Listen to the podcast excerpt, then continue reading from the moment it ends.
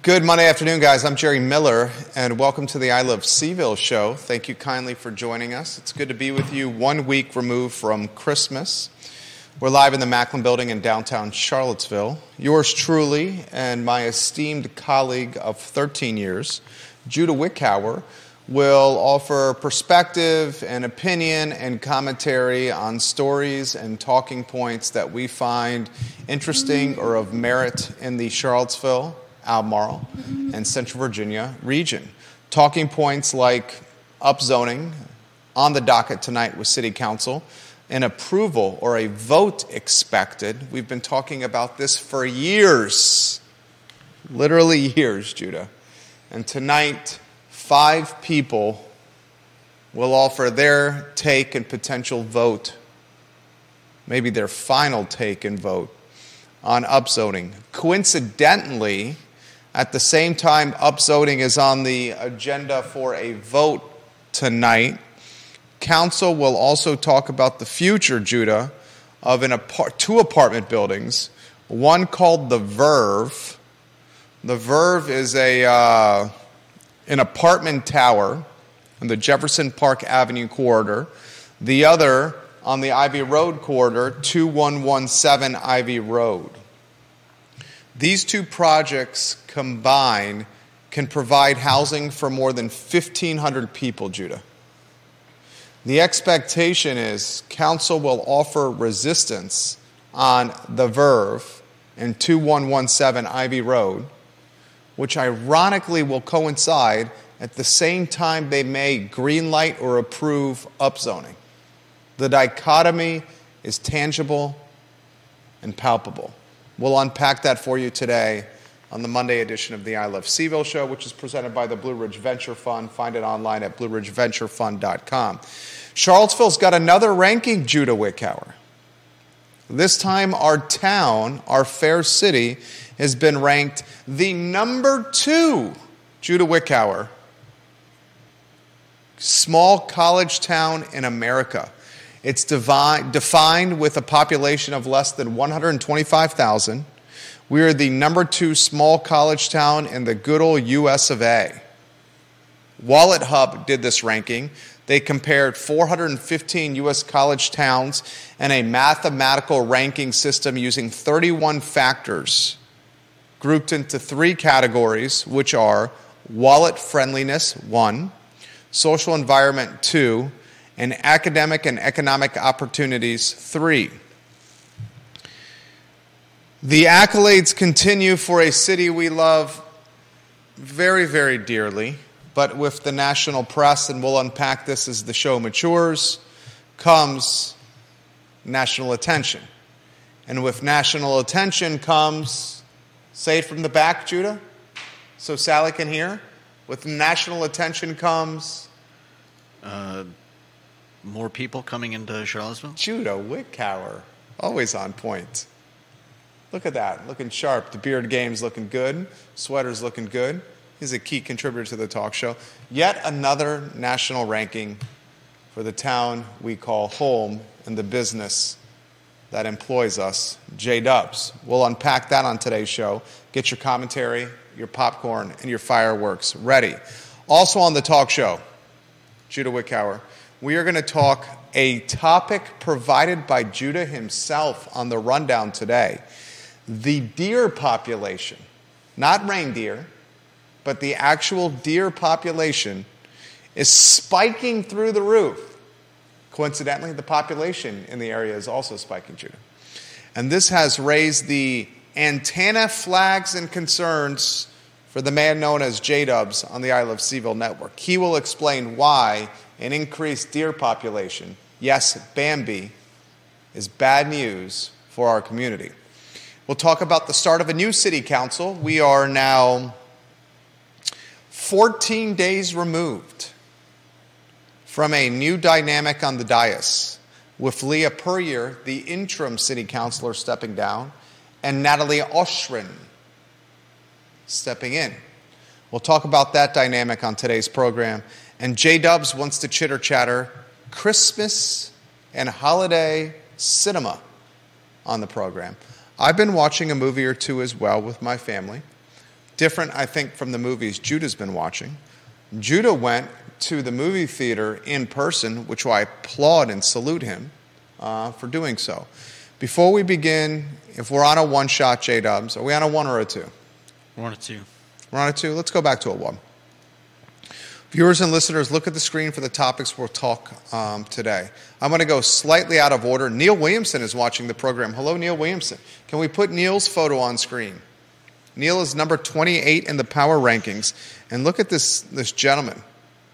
Handsome SOB, Neil Williamson. Um, Rob Neal is watching, number 29 in the power rankings. Hello, Rob Neal.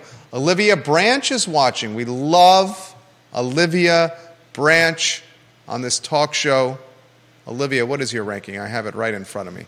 It should be much higher, whatever Olivia Branch is. Number 23 in the power ranking, Olivia Branch. Her star is rising. Let's talk Wilson Richey first. Mayana one. Yep. um, gone too soon.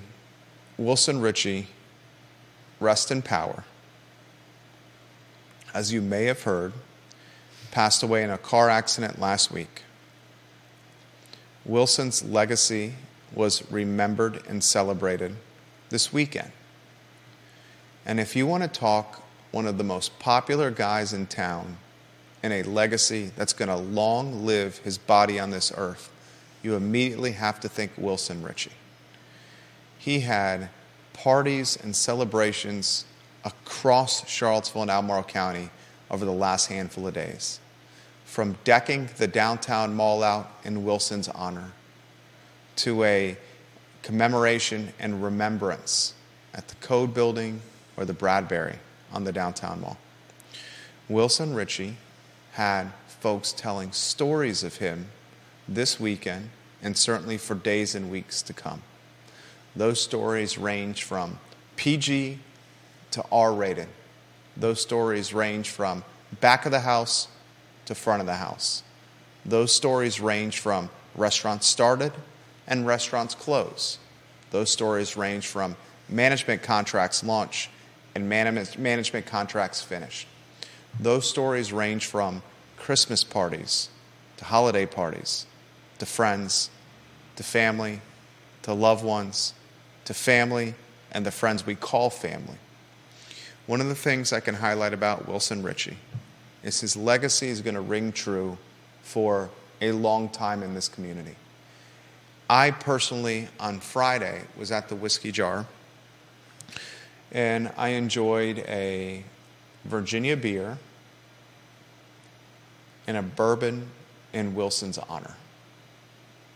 And as I was sitting at the whiskey jar and enjoying the beer with the back, I considered what the whiskey jar and the spirit within the whiskey jar meant to me and to our community at large you see aspects of Wilson in all the brands and restaurants that he's created and launched.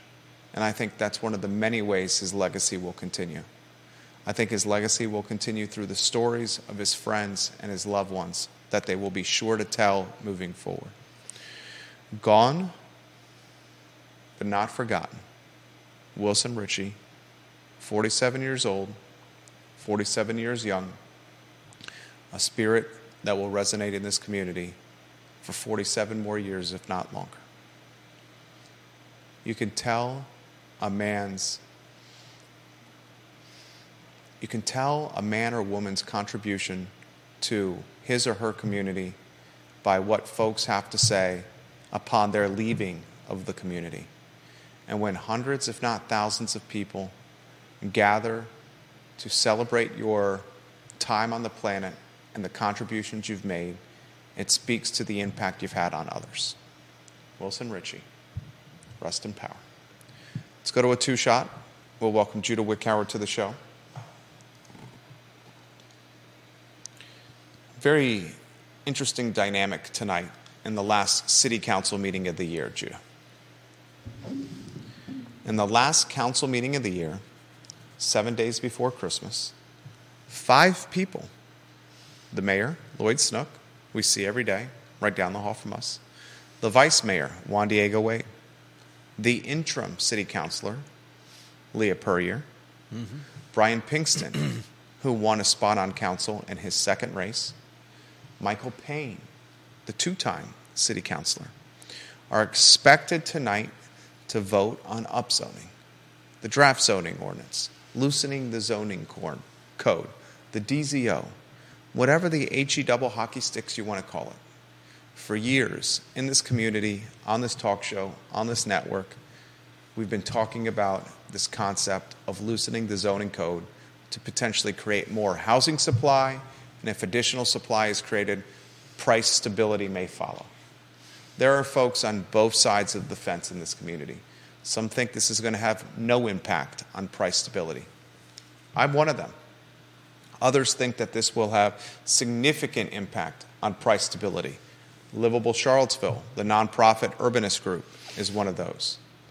Still, there's some in the community that say this is one little piece to the puzzle of creating affordability for Charlottesville, a community that clearly has been ravaged, ravaged by housing affordability issues. The interesting dynamic tonight is council is going to be voting on upzoning at the same time that they're going to be contemplating and deliberating two major housing projects the Verve, which is an apartment tower in the Jefferson Park Avenue corridor. The other project is 2117 Ivy Road. And 2117 Ivy Road is a housing or apartment tower right next to Moe's Barbecue on Ivy Road. There is speculation and belief that the Verve and 2117 Ivy Road will be throttled, scaled back, or not even approved on the same agenda, on the same night, by the same people that are going to vote in favor of loosening the zoning code. Zoning code. So here we are in the shadows of city council approving taxpayer dollars to purchase land from Wendell Wood on High Street to kill a housing project. Yep. Here we are in the shadows of city council giving Chris Henry in phase three Dairy Market next to the 10th and Page neighborhood, a historically African American neighborhood, giving Chris Henry the, how would I call it? Roadblocks, the runaround, difficulty. The same folks are going to vote potentially in favor of loosening the zoning code. So I want you, because you're the metronome, to help me understand this. How can five people agree to loosen the zoning code and those same five people kibosh phase three dairy market potentially or give it serious resistance and friction, use taxpayer money to buy land on High Street to kill a housing project, Mm-hmm. potentially kibosh 2117 Ivy Road, and do the same at the Verve and Jefferson Park Avenue. We are talking literally thousands of new incremental housing potentially lost. Help me understand that dichotomy, Judah. Help me, please. I mean, there are certainly um, certainly more complicated uh, responses to something than just yes or no, and I think that's what we're seeing here. And certainly, there were a lot of people against building on the floodplain because of what it may have done to the floodplain further down. Um, we've That's fair. We've had, uh, we recently had someone on our show talking about reasons why they don't want uh, to 2117 Ivy Road to turn into a, a major, um, what do you want to call it? Uh, almost a high rise. Is it? Hillary Lewis Murray, I'd call it a high rise, an apartment tower. Yeah. Hillary Lewis Murray on the cusp of launching a new program on the I Love CVille network in January. Go ahead. She was vehemently opposed to it. She's one of the head honchos in the Lewis Mountain neighborhood, which is across the street from this apartment tower, and they went to bat against this project, as did the University of Virginia. Not a bad ally to have in your corner, the University of Virginia, when fighting an apartment tower on Ivy Road. Keep talking to me, Judah. Keep talking to me. No doubt. Um, I'm sure there are reasons why uh, people wouldn't want the um, want the Verve to be built. Uh, so I can understand that the that city council has a lot to consider uh, in each of those cases. Obviously, they made a choice in one of them already, uh, and so I don't think it's uh, just it's not a simple binary of do we want to build? Yes, we want to build. We should, you know, we should pass each of these new. Uh, uh, we should push each of these new projects through because they have their own considerations that are independent of the fact that we need housing stock. James Watson, welcome to the program. Lauren Keswick, welcome to the program. Vanessa Parko, Kelly Lewis, Gracie Haynes, Tim Carson, Michael Blevins, Kevin Yancey, Tyler Berry, Virgil, hello. Woody Fincham, hello. Katie Pearl, hello. Carol Thorpe, hello. Alex Witten, hello. Betsy Nugent, love when you watch the program. Betsy Nugent. Curtis Shaver, love when you watch the program. Um, explain to me Charlottesville. How would you characterize the city of Charlottesville? Would you say it's pretty small in its geographical territory? That sounds pretty accurate. 10.2 square miles. Very small, right? Yeah. Would you say there's limited opportunity for development in Charlottesville right now? 100%. So we have a small geographical territory with limited opportunity for development. One of the last few places to do very impactful development, X Park, for example. Mm-hmm. Ludwig and Allen are being taxed on the potential of X Park, not the actual use of X Park. Right. So we got a city that's small, that has little room for development. Mm-hmm. And in the last five months, four months, council potentially could have crushed four projects that would have brought thousands of units to the market.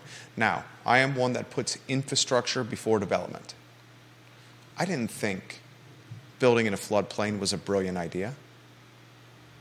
I don't think this Ivy Road project, a 10 story building, 130 square feet tall, is a good idea. I don't think putting an apartment tower on the cusp of Jefferson Park Avenue, an entrance quarter to the University of Virginia, or this Ivy Road project is a great idea. I understand the position of 10th and Page and the gentrification it may face with Phase 3 Dairy Market coming to fruition. I get it.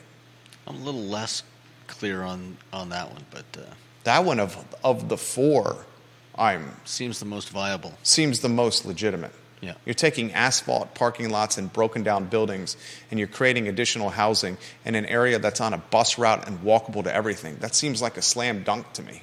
No doubt. But we had a neighborhood galvanize and organize and strategize against it, and council bowed down to political pressure and socioeconomic. How would you characterize it? Ballyhoo. I don't know. Just uh, perfect description. Loud noise. Perfect description. Perfect description. The point I'm making is you literally have a is it a catch 22? Is it a conundrum? Is it hypocrisy? Is it talking on a one side of your mouth and doing something completely different on the other side of your mouth. You have leadership saying, let's loosen the zoning code, pumping our fist in the air. We've been working on this for years. Loosen the zoning code. And in the very same meeting, they may throttle or kill projects that bring housing to market, which is the whole purpose of loosening the zoning code. I mean, it's how do you characterize this? You don't have to use literal language. How would you characterize this in the game that we call life? What's happening here? I mean, like I said, it's it's not a simple binary of, you know, we want to build houses, but we're not going to push forward any projects that uh, that actually are attempting to build housing. Um, at the same time, I think optically it does it certainly looks like that. Bill, Mc, Bill McChesney like, watching the program. How about the abandoned Kmart Plaza, gentlemen? Put Bill McChesney's photo on screen. He's our first commenter today. Number 15 in the power rankings, the mayor of McIntyre, Bill McChesney. We value your opinion. I will mention this live on air. I'm eager and excited to stop talking about upzoning. Been talking about this for years. There's Bill McChesney looking sharp there in that sporty and sharp blue coat with that blue tie. And what's in front of you, Bill McChesney? Was that a was that a salad there? It looked yeah. like a delicious salad in front of the mayor like of McIntyre. Salad. Bill, you, you look like you live a, a very good life, my friend. I'm, t- I'm ready to stop talking about upzoning. Go ahead and vote in favor of it.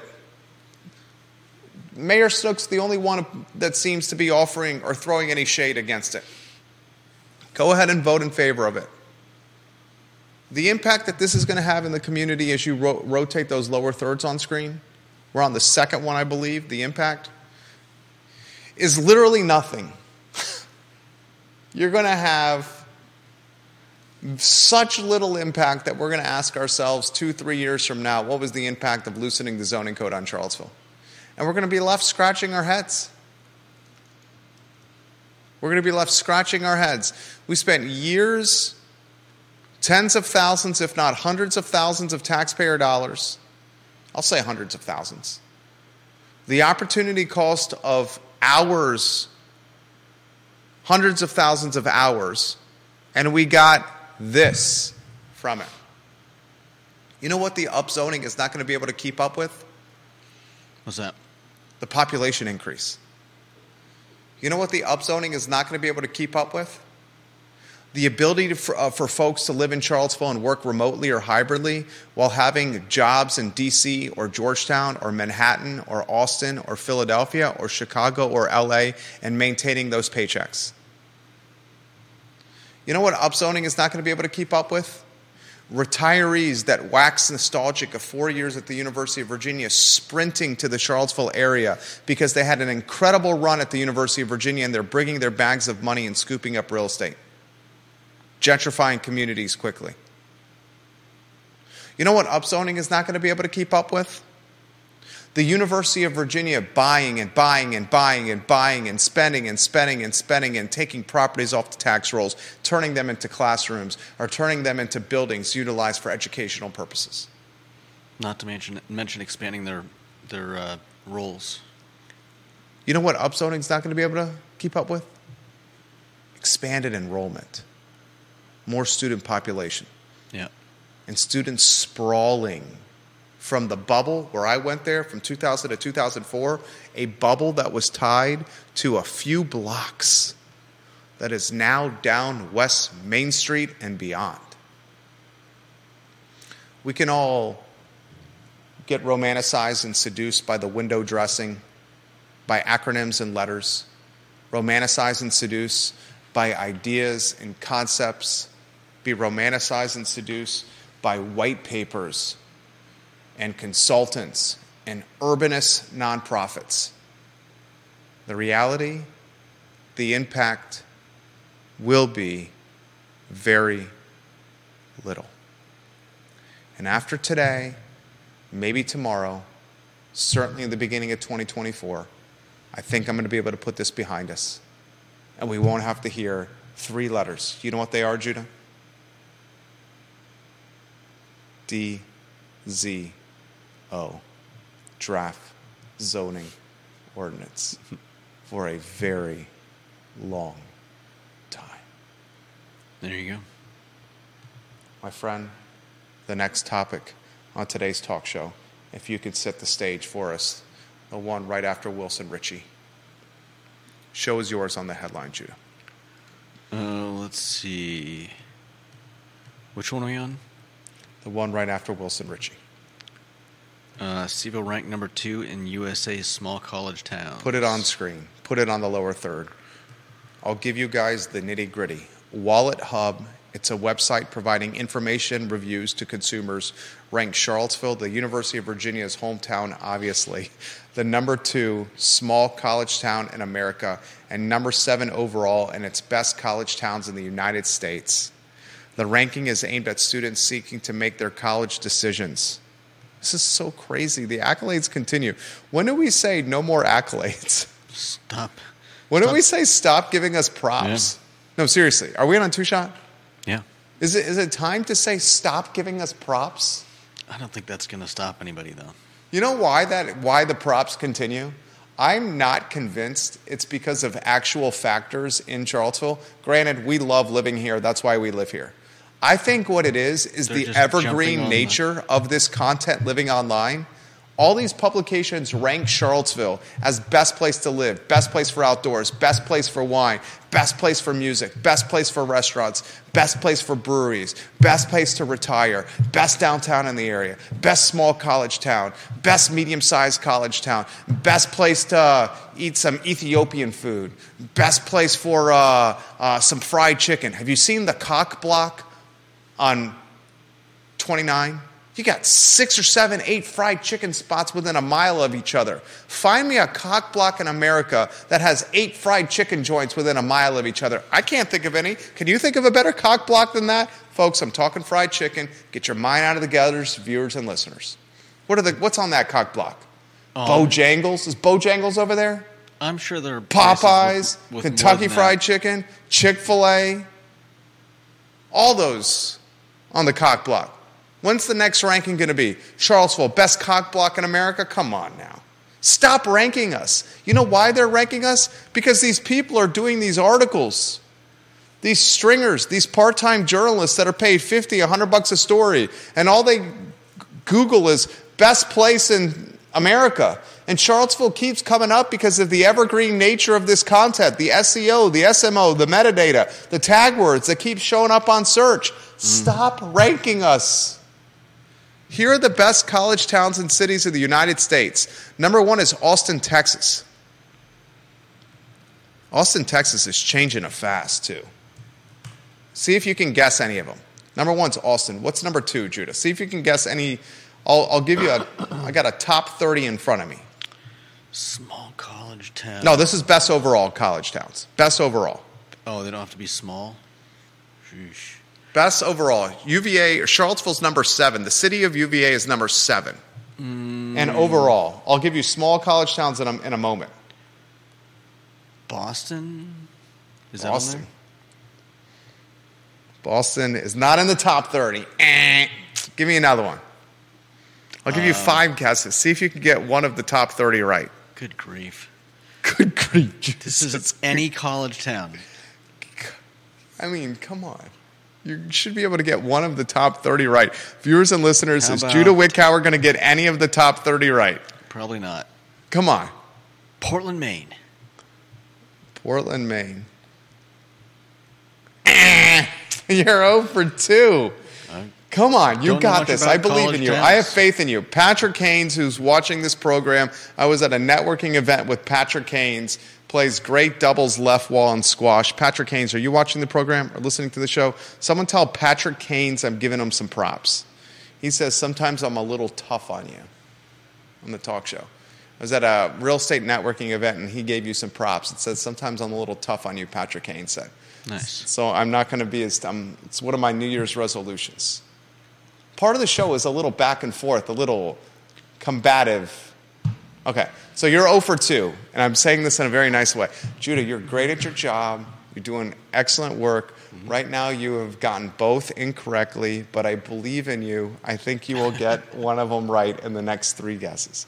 What's your third guess? Ugh. Um, best college. I, I mean, um, Come on, come on, Judah.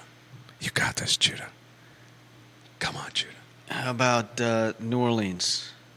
New Orleans, I'm looking at the list. I'm looking at the ranking. Does Judah, Judah, Judah, Judah? Ah, no. Nope. Over three. Patrick. He's over Wow. three. I'm being nice, Patrick. Okay, two guesses left. Come on. You got this. I know you can do this. Judah, Judah, Judah. Come on. He literally hasn't seen this, so he's being put on the spot. I wouldn't say it's necessarily fair, but that being said, I think most people, if you asked, name five of the best college towns in America, if you had five guesses and you only had to name one of the top 30 best college towns in America, that you could do this. Two left. Come on, Judah. There's going to have to be a shot clock if you take this long. I'll put the shot clock at five, four, Uh, three, Austin. You already said Boston. Boston Au- was the Au- first one. Austin. I said Austin was number one already. Oh, did you? yes. I wasn't even paying attention. I said. Austin was number one. Darn it, I won't count that as your guess because Patrick Haynes says I need to be nicer to you. I'm being nicer to him, Patrick Haynes. Okay, two guesses left. Come on, you got this, Judah. Um, Got this, Judah. Miami. Ah, Miami. That's not a bad guess. Miami is number 11. Judah Wickower got it. Dude, guessed one. number 11. That's amazing. Very nicely done. That's Thank it. My, my, Miami's number number 11 on the ranking. Uh, here are the best small college towns in America. Judah got number 11 according to WalletHub.com. This, after today's talk show, is going to make the legacy or traditional media cycle. Number one is Austin, Texas. Two is Ann Arbor. Three is Orlando, Florida. Four is Tampa, Florida. Five is Scottsdale, Arizona. Six, Las Vegas, Nevada. Seven, Charlottesville, Virginia. Eight, Gainesville, Florida. Nine, Raleigh, North Carolina. 10, Atlanta, Georgia. 11, Miami, Florida. 12, Boise, Idaho. 13, Tempe, Arizona. 14, West Lafayette, Indiana. 15, Charleston, South Carolina. I'm shocked you didn't say that. 16, College Station, Texas. 17, Salt Lake City, Utah. 18, St. Petersburg, Florida. 19, Tallahassee, Florida. 20, Provo, Utah. 21, Laramie, Wyoming. 22, Pittsburgh, Pennsylvania. Cary, New York, North Carolina. 23, Irvine, California. 24, Wilmington, North Carolina. 25, Columbus, Ohio. 26, Irvine. Seattle, Santa Barbara, Oxford, and Albuquerque, New Mexico round out the top 30. Charlottesville is number seven overall and number two with small college towns as judged by a population of 125 or less. Do you have a message to the people that put these lists out? You have done an amazing job on iLoveCVille.com putting out suggestions for Christmas, suggestions like photos with Santa, Christmas dinners, Christmas light tours, and local places to shop. Do you have a suggestion to the people that are ranking Charlottesville? Please give them a suggestion. Uh, should that in- suggestion include ignoring us next time? Um, I hope so. I mean, What is driving up the cost of living more in Charlottesville, Virginia? The national and global media constantly ranking Charlottesville. And I jest, and this is tug in cheek, but not really. Or the influence and impact of the University of Virginia on Charlottesville itself. If you had to rank it's probably pretty close. If you had to rank the top five things that was driving up cost of living in Charlottesville and Albemarle County, quality of life, cost of living, and gentrification, what would those top five things be? Driving up. I mean, I'm sure most of them are pretty connected. Um, from the uh, all the top ten lists to um, people moving back here with money coming out of their pockets and uh, buying up properties, paying cash.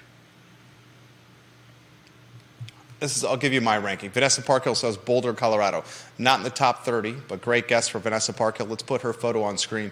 One of the key contributors to the family. Number six in the power ranking, Vanessa Parkhill, the queen of Earlysville. Let's get her on screen. James Watson's photo should be on screen after Vanessa Parkhill. James Watson's got a comment. James Watson, whenever he leaves a comment, I read it immediately. He says, Fellas, what's wrong with being ranked? It's better than being a city economically suffering and trying to bring casinos to drum up some kind of activity or economy or growth. There's James Watson. I love that he's got the Virginia jacket on. He bleeds orange and blue. That's a fair point, James. I mean, you look at southwestern Virginia, Travis Hackworth, you watching the program? He's of Danville. And Danville, one of their key economic drivers, is a Caesars casino to southwestern Virginia. This is, this is my point, though. The rankings, while they're good for street cred, and most importantly, while they're good for search engine optimization and what writers find on Google for future rankings, they are certainly attracting outsiders to the area by the hundreds, if not the thousands. And I would put these rankings in the three slot. What's driving gentrification, cost of living, uptick in, in the Charlottesville area? Number one, it's clearly the University of Virginia. It's a good and it's a, it's a, it's a double edged sword. It's a double edged sword. As UVA expands and adds more schools and adds more enrollment, you got more people to spend money locally, but you have also more people cannibalizing real estate and driving up the cost of living. Number two, the same reason we all live here. The quality of life is pretty awesome. The quality of life is great. There's a lot of stuff to do. Number three, I'd say it's these rankings. Realtor magazine calls it the number two place to retire in America. Huffington Post called it the best, the happiest city in America. In the last year alone, this is what the Charlottesville area has been called the best place for outdoors in America, the number one wine region in the world by Wine Enthusiast magazine, the number two small town in America by, what's this place called? Wallet Hub, number seven overall, one of the top three places for restaurants in America, one of the top six places for music in America. We got a hiking distinction. And that's just in the last calendar year. I'd say this national and global press is one of the three top drivers for gentrification and cost of living increases. Mm-hmm. And Judah's message to him is what? Holly Foster says, Happy Monday. She's watching the program. Can we get Holly Foster's photo on screen? Holly Foster's, uh, where's she in our family? I'm going to the power rankings. Number 24 in the power ranking. I ran into Kevin at Boar's Head, Holly, on Saturday while doing Winter Wonder, and we both sung your praises at the entrance to Winter Wonder. And I'm going to tell you right now, the I'm going on a tangent here. The best, oh, Judah doesn't have a photo with Santa Claus. The best Santa Claus I have ever seen, ever, hmm. is the Santa Claus at Boar's Head. My wife concurs.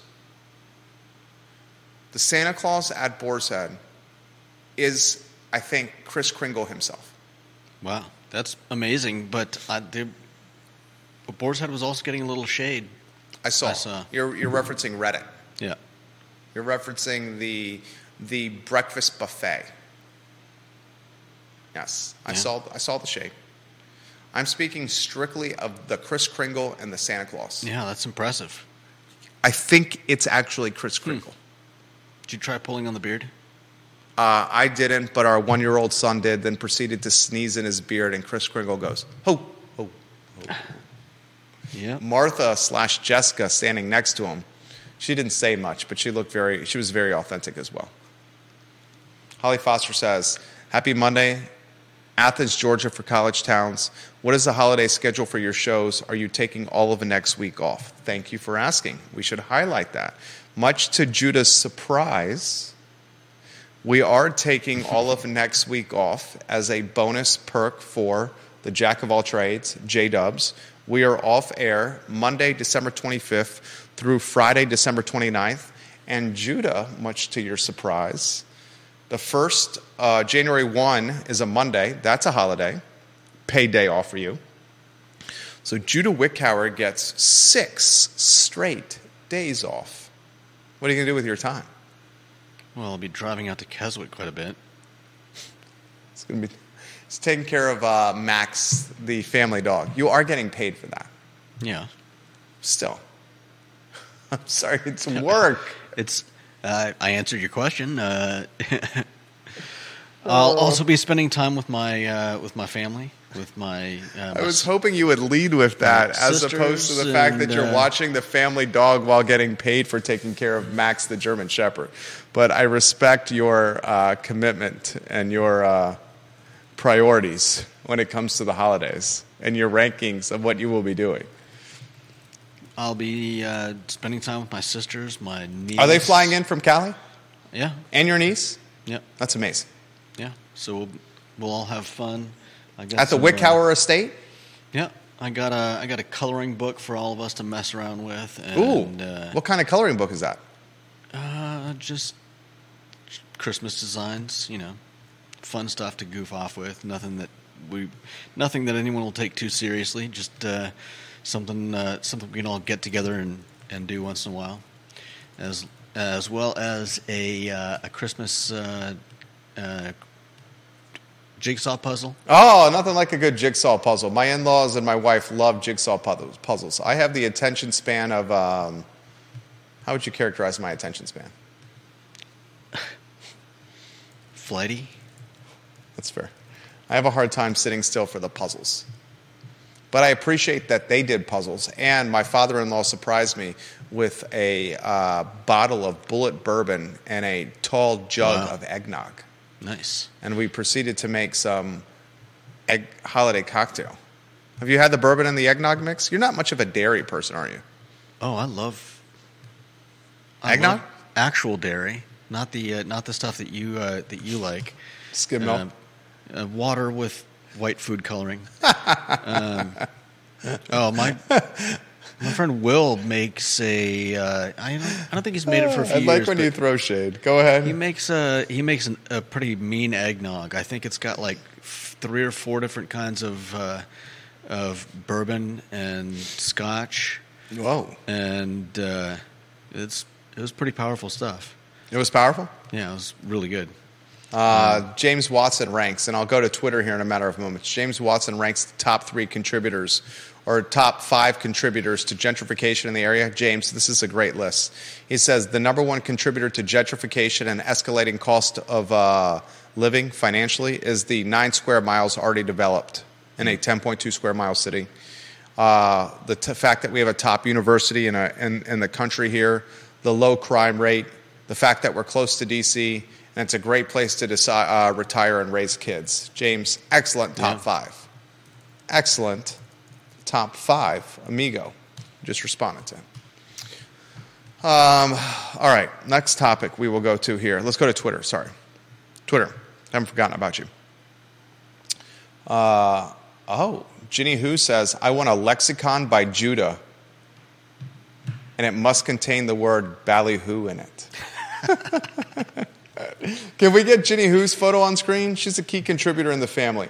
Ginny Who is number four in the power poll. Ginny Who, we love you. Here we go. How, what- you want to respond to that? Oh man, I'd need I'd need to hire someone to help me remember all the words that I needed to put in my lexicon. Well, you had some Yiddish words. Would those go in the? Yeah, I guess they could. Perhaps some of them. Why wouldn't they go in there? Everyone loves a good Yiddish turn of phrase. I don't Right? know about everyone. Huh? I don't know about everybody. Why wouldn't you like a Yiddish turn of phrase? I don't know.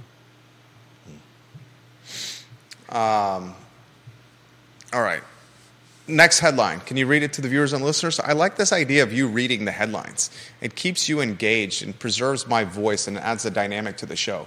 Maybe another way we can improve the program with Judah, the headline reader, like you see with Letterman or The Tonight Show, with the headlines or the jokes reading off screen. Holly Foster loves the Santa and his wife at Boar's Head. Her pooch, Luke, had his picture taken with them each year. He is fantastic. He is so authentic. The Santa at Boar's Head. He hmm. Is Kris Kringle. Nice. Seriously. My five year old son, we took him there at my in laws, my wife, and our one year old. And our five year old went up. It was one of the most heartwarming, best moments I have had of 2023. He went up to Santa on Saturday. Yeah. And literally, he's got some moxie and some chutzpah, our oldest does. Yeah. And he went up and he gave him a big hug. Wow. And Santa goes, Have you been good this year, young man? And our oldest goes, Yes, Santa. I'm on the good boy list. I've been very, very good. And Santa goes, What would Like you like gonna tell the for. Christmas, young man? And he rattled off, You would appreciate this, a bunch of uh, Star Wars toys by character and explained why he liked them. Mm-hmm.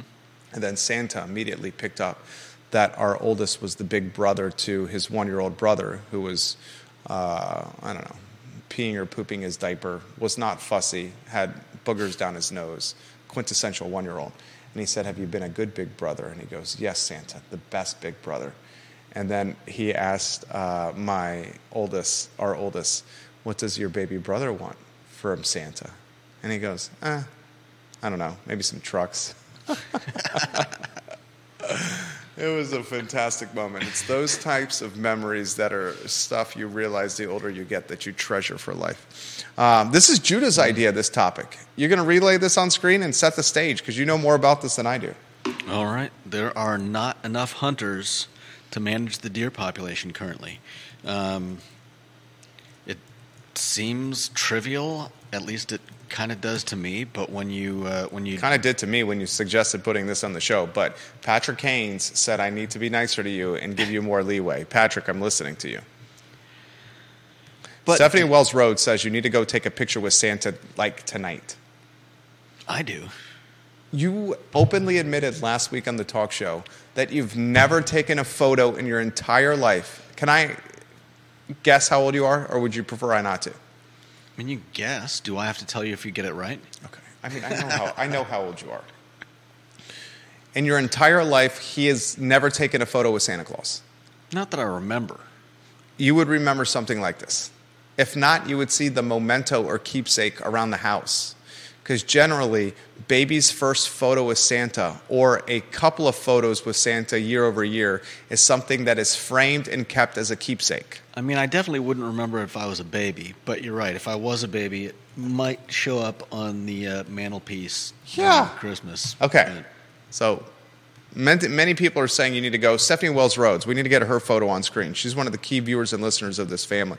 Stephanie Wells Rhodes is number 22 in the power poll. I'm Please. great with Photoshop. If somebody gets me a picture of that, uh, We're not photoshopping you on Chris Santa. Kringle. That put you on the bad boys list. Can you put number 22 on screen, Stephanie Wells Rhodes? Did you hear that, Chris? He said Photoshop him on screen onto a picture. And then we need to get Rob Neal's photo on screen. Rob Neal Judah is number 29 in the power poll. Rob Neal says, I'm grateful the Boar's Head Santa and his better half are the image my little ones will have in their memories as they continue to grow. Always nice to see someone take pride in their role. Amazing. 100% agree. Kris Kringle at Boar's Head is, is Santa Claus. And that's like the best compliment I can give. He is Santa Claus. Yeah. Like, I was amazed with little ears on this program watching all the time. He is Santa Claus. Did you get Rob Neal some love on screen? Yeah. All right, dear population, I rudely interrupted you and I'm working on that. Patrick Haynes. Um, so yes, while it may seem uh, trivial that we don't have enough hunters for all the deer out there, when you uh, when you think about all the problems that deer cause and what uh, the the results of not enough people thinning the uh, the flocks and herds of them will cause, I'm sorry. to think about how many people get killed in in uh, collisions with deer every year. That's going to go up. Okay, I'm listening. Think about uh, think about all the ticks that are specific to deer. I hate ticks. Ticks are So do gross. I. I despise ticks. More deer means more ticks, which Despise ticks. which in turn means more uh, more uh, danger of of catching Lyme disease. Okay, I'm with you. Keep going. Um, one thing I certainly didn't know, I you know I kind of knew the those first two, but um, a lot of the a lot of the deer meat that gets uh, a lot of the deer that get killed, uh, the meat gets processed, and a lot of that meat, or at least a significant portion of that meat, ends up at loaves and fishes. I did not know that. So that's a, that's a legitimate one. Put that And on. they- Talk and- about that. And they rely on uh, loaves and fishes is uh, It's a nonprofit. Yeah, nonprofit organization whose uh, whose goal is to uh, is to take in um, It's to feed people that need food. yeah take in donations. Feed people that need food. and feed people that need food. Thank food. you. One of the ways that they get those donations is through the meat that the hunters take in, the the deer that the hunters kill, that gets processed and sent there. Which means that aside from I, you know, I think that they're, I think they've also been um, having less donations of actual food, um, especially in a year like this where uh, Yeah, Um, inflation. Money doesn't go as far. everybody is hurting. Everyone's stretched thin. and now they're also looking at a uh, at a lessening of the amount of of deer meat that they'll be they'll be getting. So what do we do to fix this? Very troublesome. What do we do to fix this? Kill deer. Get more people out there. Kill the deer. Also, um, Are we going to be turned into a meme by saying "kill the deer"? probably, um, but Can't win but deer either way. also deer also have something similar to mad cow disease Oh, called chronic wasting disease. what's it called now? chronic wasting disease? Okay. and the more deer, the more chances they're going to pass it around to each other. Um, and thankfully, there have been no reported human cases yet, as there was with uh, mad cow disease. We, we know that mad cow disease can be transferred uh, to humans. Uh, we don't know that uh, that this can be transferred, but I believe that uh, they have proven that it can be transferred to apes, and it's not a far leap from from that to uh, to people getting it from eating uh, diseased deer meat. George would- Gilmer watching which the would be very bad news. Georgia Gilmer watching the program here. Let's get her photo on screen. We got the updated Georgia Gilmer photo.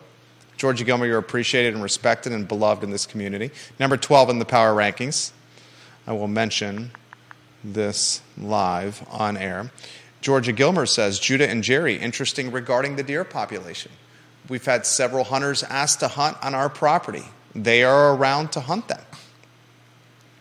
Maria Marshall Barnes watching the, the program. They, they are around. We we certainly have hunters out there, but uh, what I've read um, shows that uh, for for decades there were usually around three hundred thousand hunters every year. And in uh, America.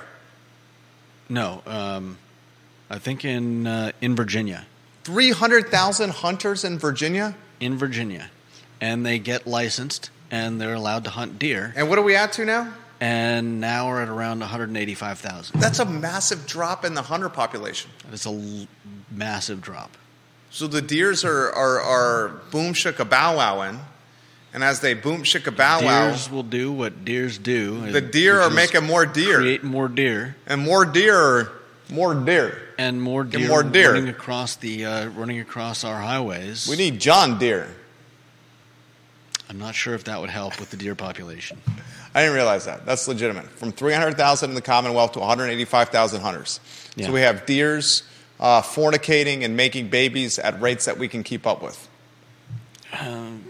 Yeah, and we've killed most of their predators. We have there are no no wolves in. There's in a bunch Virginia. of Oldsmobiles and Explorers I- and Cherokees out there. Do- you really want to? Uh, Uh, no, I really on- don't. I really don't. But those, Exactly. I, would you say that's the number one predator for deer right now? Yeah, cars I think are the number one predator besides hunters in Virginia. I think there's been an increase in uh, in mountain lions Mountain lions? uh, recently. But- Mountain lions. Yeah, but not significant. And Mountain cer- lions. and certainly not to the point that uh, that they would be a significant threat to the deer population. Uh, Todd Rath watching the program. Todd Rath, is, is he in the power rankings? Because he should be, the owner of Blue Toad Hard Cider. I'm looking He at the power not. rankings here. Is he not? Not. He's not? Todd Rath is number 31 in the power ranking. We need to update the power ranking. Put number 31 Todd Rath in there so anytime Todd Rath comments, he gets his photo on screen. Number 32 in the power rankings needs to be Maria Marshall Barnes. Number 32 in the power rankings. 31 is Todd Rath. Maria Marshall Barnes is going to be number 32 in the power rankings of the most beloved viewers and listeners that contribute the most. Um, Maria Marshall Barnes, welcome to the program. Todd Rath is watching the program. He says, Greetings from. Where are you, Todd? Where is Todd? There should be a show. Where's Todd traveling to? He's in Mexico, Oh wow, Nuevo Vallarta, Mexico, right now. nice. Nuevo Vallarta, Todd Rath. Greetings from Mexico, Nuevo Vallarta. He says, open up permits for skilled bow hunters in areas overpopulated. Incentivize the hunters. Folks need to open up lands or lose tax incentives they may have, i.e., land use, to call the deer herd. Did you hear what he said? Yeah. So, Todd, and you know more about this than I do. Judah knows more about this than I do as well. Are you saying that the folks that own the land are limiting who can hunt their land, which is allowing the deer population to escalate? Is that what's happening? And, Todd, are you saying that because folks that own massive swaths of land are limiting who can hunt the land, which is keeping the deer from which is keeping which is encouraging the deer to grow in population that the folks that are limiting the hunting should get popped and lose tax status is that what you're saying tr is he 31 in the power ranking number 31 in the power ranking is that what he's saying judah I think so. I I think some of that. I never really considered the deer population's impact on the community, but this seems uh, more sig- more. Yeah, he says exactly, Jerry. Folks don't want deer shot in our area.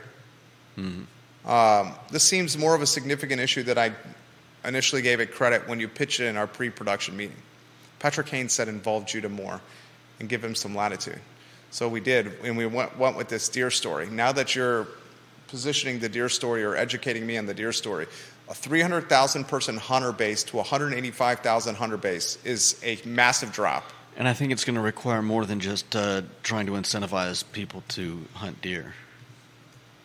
Well, if you take away people's money, they're going to let people hunt deer. Yeah, tax status and, and tax shelter opportunities.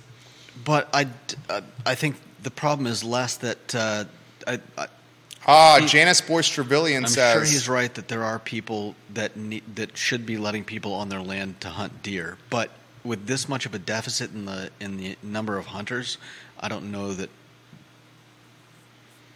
that really is going to solve the problem. Janice Boyce Trevelyan is number need- 17 in the power rankings. Can you get Janice's photo on screen? Number 17 in the power rankings. She says, Janice does, that she has horses at her house, and the hunters that hunt with dogs cause chaos every year for her horses, Judah. Oh, I'm sure. Should we use, and hear me out, a coordinated aerial attack, a drone strike that utilizes the power of body heat and the herd mentality against the deer to drop with pinpoint accuracy poison darts on the deer from above? I think that's a terrible idea. Why is that a terrible idea? First of all, I'm, maybe there maybe there are good poisons that you could use, but for the most part, if you're poisoning idea. if you're poisoning animal populations and leaving them out, they're going to poison other populations, uh, which you know Okay, could have could It's have terrible uh, terrible cascading effects. Uh, the other problem is that I don't think you want I don't think you want to target a particular deer population in a particular spot. For instance, uh, sending a drone around to to I kill was okay. We're not going to use a drone strike on the of deer thousands of deer in one. You, what you need is enough hunters in enough areas that you're spreading out the. Uh, you know, you're not trying to you're not trying to kill all the deer. It's never that's never been the goal. Um, you need enough people spread out over the you know the surface area of Virginia to uh, to make a, a dent I'm sorry. in the overall population. The aerial drone strike utilizing poison darts from above was not a good suggestion. I apologize. Todd Rath says this is a direct reflection of too many video games for children. Folks are playing video games, they do it as kids, and they stay around playing video games as opposed to going outside and actually hunting. Before video games, you went hunting with your dad, your grandpa, your grandma, your granny, and you went as a kid and you grew into hunters and you called the herd. Now kids aren't going hunting with granny and grandpa or mom and dad. They're staying in and playing big buck hunter in the friendly confines of their house on their sofa, their oriental rug, and nice 71 degree temperatures inside their casa, their I don't know if. I, I don't know if I agree with that. I think that's true, dude. I think the adults that have gone out hunting, hunting are uh, are probably taking their kids and You teaching have- them to go hunting. My five year old, if I don't rip the tablet out of my Okay, five year old's hand, he will stay there for hours, mesmerized, hypnotized, completely consumed by watching utter crap on a tablet. I have to take it out of his hands, hide it, and say, You're getting out of the house and you're going to come play sports with me and we're going to get outside. Seriously. It is drugs. Todd Rath says light winters and genetically modified crops have made deer having twins the norm. I didn't know that. wow, Did you know that? I didn't know that. He says a good chunk of deer are having triplets because Wow. of light winters and genetically modified crops. What happens when we eat those genetically modified crops? Triplets, all the way down. Is that why I have hair on my back? The older I get, I get more hair on my back, more hair on my nose, and more hair in my ears. and less hair on my head. Is that God playing a mean trick on me? You're going to get older, Jerry. Your bones are going to creak. You're going to be stiff in the morning, and I'm talking my body here. You're going to have hair on your back, hair on your nose, hair in your ears, and less on your head. Everywhere but where you want it. no, what is that God playing a mean trick on us? Uh, I guess. Stephanie Wells Rhodes, we have had to stop and wait for 16 to 20 deer to cross our driveway right here off Route 250 in Keswick. That is so many deer. Yeah. 16 to 20? That's not a herd, that's an army. That's amazing. That's a lot, Stephanie. No doubt. Okay, I'm, I'm glad more topics for Judah on the show. I see roving bands around uh, around my, my area as well. I'm sure everybody does. Uh, Oh, man. I just don't want any ticks on me. The ticks always go to the warmest spot on my body, and it's not good. we don't want to know. My armpit, Judah. My armpit. I'm talking about my armpit. Uh, what other topics were on the show? Was that the last one? Uh, there's quite a few more, I believe. Make sure Todd Rath gets in the power poll. Todd Rath made the show better today. So did Janice Boyce Trevelyan. Dr. Karen Wolf, welcome to the program. We love when you watch the program. Dr. Wolf. Movies. Oh, go ahead. You influenced two topics on the show. Well, wind down with movies. Um, You putting the lower third on? Yep. What's the movies? Carol Thorpe, welcome to the broadcast. We love you. We love you, Carol Thorpe. So one I've seen, one I haven't seen. Uh, neither of them are. Uh, neither of them I would uh, call Christmas movies. But Judah, uh, the guy who never had a photo with Santa in his entire life, is watching movies at Christmas time that are not Christmas movies. Hmm. Imagine that. imagine that. Imagine that. Go ahead. Sorry, Judah. We did watch Scrooge. But I, it was kind of a poke of jest, poke, poke fun, but done nicely. That was okay, right? yeah, Okay. we did watch. Patrick Kane said we did watch Scrooged uh, before I before I came home from uh, from my Thanksgiving break. Which Scrooge? That- the one with Bill Murray? Yeah. That one's great. Oh yeah. The one when he's a TV executive? That one's fantastic. I watched that recently too. Yeah.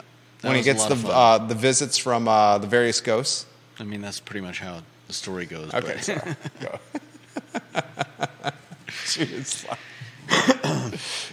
Um, yeah, I mean, it's basically the uh, uh, Bob Cratchit story, and we know Scrooge. I'm sorry. I got you off Um, track. trying to be nice. I saw uh, the latest Miyazaki movie, The Boy and the Heron, Oh. and uh, I don't know that. Uh, In the movie theater. I think your I think your kids might be. I, obviously, one of your children is too young. He's one years old. Yeah. What is this Uh, rated? He can't stay awake past 6 p.m. Well, they're G. They're cartoons. They're you know they're usually about kids, but I think the themes in his movies. Um, I mean, his movies are so fantastical that um, Fantastical. yeah, there's magic in them, but it's Magic not. But it's not like Disney magic where it's easily explained. Oftentimes, it's it's. Uh, oftentimes, it's more just background.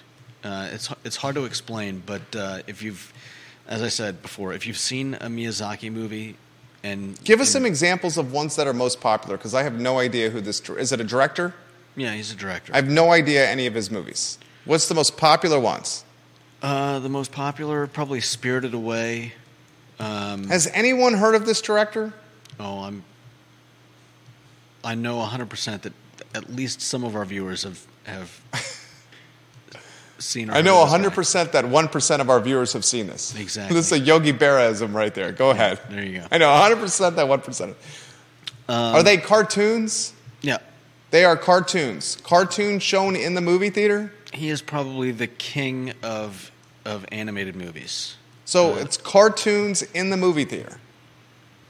That's yeah. Okay. That's ex- okay. Keep going. I'm not. Th- I'm not judging. and uh, I mean, Not judging P. Haynes. I mean, I could go on and on, but they're they're magical. They're uh, he. They're magical. They're incredibly uh, character uh, driven. They're not just, you know, they're not just setups for a bunch of a bunch of Disney songs and uh, and a new Disney ride.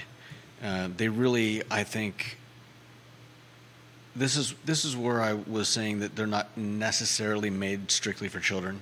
Uh, I think they're um, the subjects that they deal with and how they deal with them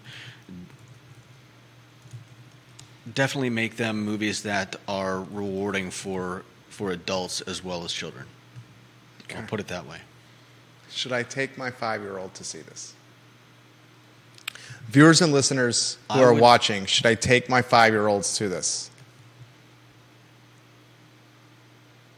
How well is he doing movies? Does he sit? He still? loves movies. Does he sit still? Loves movies. Okay, I'd take it. I'd take him to see it. It's Uncle Judah offering parental advice here. spectacular. Spectacular. You rarely use colorful adjectives like that. I I mean, there's Spectacular. there aren't enough words to uh, to describe how what an incredible director Miyazaki is. Okay. Uh, during this holiday season, I personally was watching Home Alone, Home Alone 2, Christmas with the Cranks. Hmm. You seen Christmas with the Cranks? I don't think so. You've not seen Christmas with the Cranks? Who's in it? Tim Allen? Hmm. Jamie Lee Curtis? I don't know. I The don't viewer and think so. trying to walk on the show. Hey, we're doing a live talk show right now. How can we help you? Uh, we're doing a live talk show right now, but how can we help you? Um, I was just wondering if I could park here. Uh, well, we're not the parking police, so we can't tell you. Yeah, no problem. You have a good one. Take care. Um, we forgot to lock the door. We need a sign that says live on air on the studio front door. Yeah, we need a uh, we need a neon On sign. air now. We need a neon sign with a switch over here, so I can just go switch. Yeah, we should totally do that. and then an automatic locking. I think she was looking for your autograph. She's a beautiful lady. I didn't really get a good look. She's a beautiful lady right there. Um, have you seen Home Alone? Yeah, it's been a while. Have you seen Home Alone 2? Probably. Where did he get lost in Home Alone 2? Where did he get lost? Uh, Home Alone 2? Where it- did he get lost? It's in the title of the movie. oh, New York. Oh, thank God. I was about to lose it. I right thought you were talking about somewhere specific. I was trying to think of like, did he What get lost mean? at the?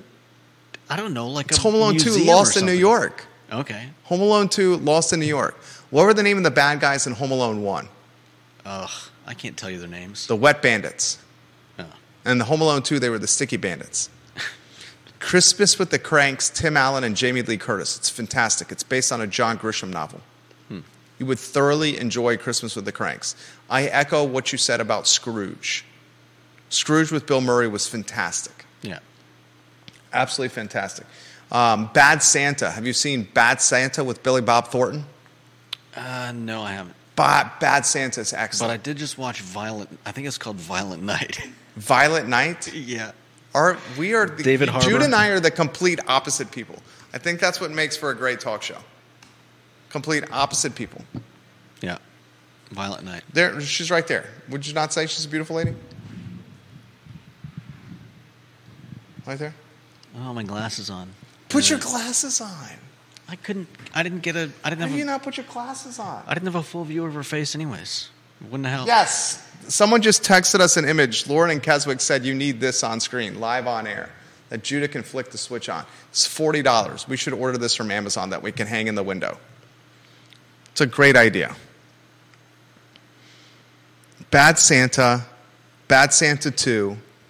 Bad Santa Two. There's two Bad Santas. Would you have you seen Die Hard? of course. Die Hard's a Christmas movie. Do you characterize Die Hard as a Christmas movie? Yeah. Die Hard's a Christmas movie. I put it I on mean, the how, list. how can you not characterize it as a Christmas movie? A lot of people say it's not a Christmas movie. Well, It's taken place at Christmas. I know. Elf. Have you seen Elf? No. You've never seen Elf?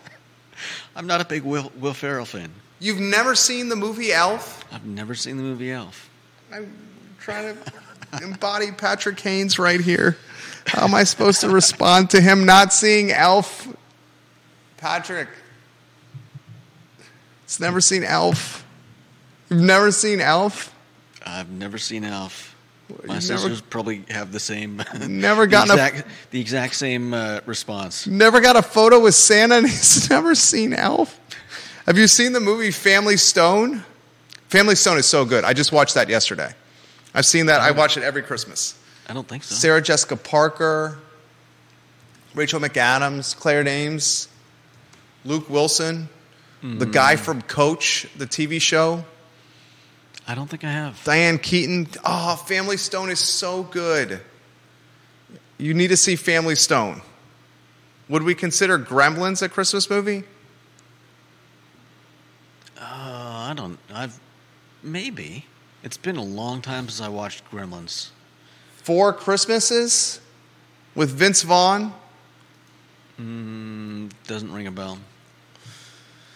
Oh, we're so different. We're so different. We're so different. It's I- okay. I, doubt that surprises anyone. different is good. I think that was a tagline for something. Different is good. Makes for a good talk show. Different is good. Oh. All right. We'll close with a couple more comments. I'm trying to get to as many as possible. Hasn't seen Elf. Four Christmases, Maria Marshall Barnes is so good. Die Hard is a Christmas movie and, and the Gilmore household. Jerry, you're naming some of my favorite Christmas movies. Maybe Krampus would be more of Judah's speed. Or Klaus for Judah. It's animated. Klaus. I think we haven't started. seen Elf. What am I supposed to say? Do you like to drink at Christmas? doesn't need to be Christmas for me to like to drink. Do you like presents? Yeah. Uh, Ginny Who says you didn't realize that there was a deer uh, issue because of Glenmore has people come in at night with night vision goggles and they hunt the deer with bow and arrow. They changed to that because people who live there did not want the deer killed, but also complained about deer eating everything. Those damn Karens. Classic, classic Keswick problem. What? what's the What's the male version of a Karen? Um, I don't know. What are we going to call him? A Brad? Instead of Brad? Instead of don't know. Brad? Those damn Karens and Brads. I had no idea that they went in with night vision goggles and did hunting. That's crazy. That's bananas. That sounds about right, though. Uh, uh, today was fun. A Chad. Maria, Maria Marshall Barnes says they're Chads. Hmm. And she says, Judah, have you seen a Christmas story? Oh yeah. Okay, thank God. You shoot your eye out. Thank you. I I wanted that Red Ryder uh, BB gun. Oh gosh, it was almost my heart is racing over here. I was uncertain if you'd seen Christmas Story. Have you seen It's a Wonderful Life? Probably at some point in my life, but not in a long time. Oh man, I, I think you would remember if you saw It's a Wonderful Life. I'm trying to be nice here. I mean, it's somewhere on t- It's been somewhere on TV most of my life, every Christmas. I don't know that I ever like watched it all the way through though. Oh man. Okay, this is going to be a true test to see if you've seen Oh, It's a Wonderful Life. Every time a bell rings, An angel gets its wings. Oh, I mean, thank God. That doesn't. Thank God. That doesn't mean that I watched the movie. I'm though. just going to chalk it up to it's you've seen It's a Wonderful Life. Is that the movie where uh, there's an invisible rabbit named Harvey? That was funny. That was good. That was actually funny. We're going to go out on a Costanza on a high note with that. That was hilarious. Judah Wickauer, Jerry Miller, the Monday edition of the I Love CVille show. So long, everybody. A invisible rabbit named Harvey? Yeah. Schmuck with a name like Schmuckers, it's gotta be.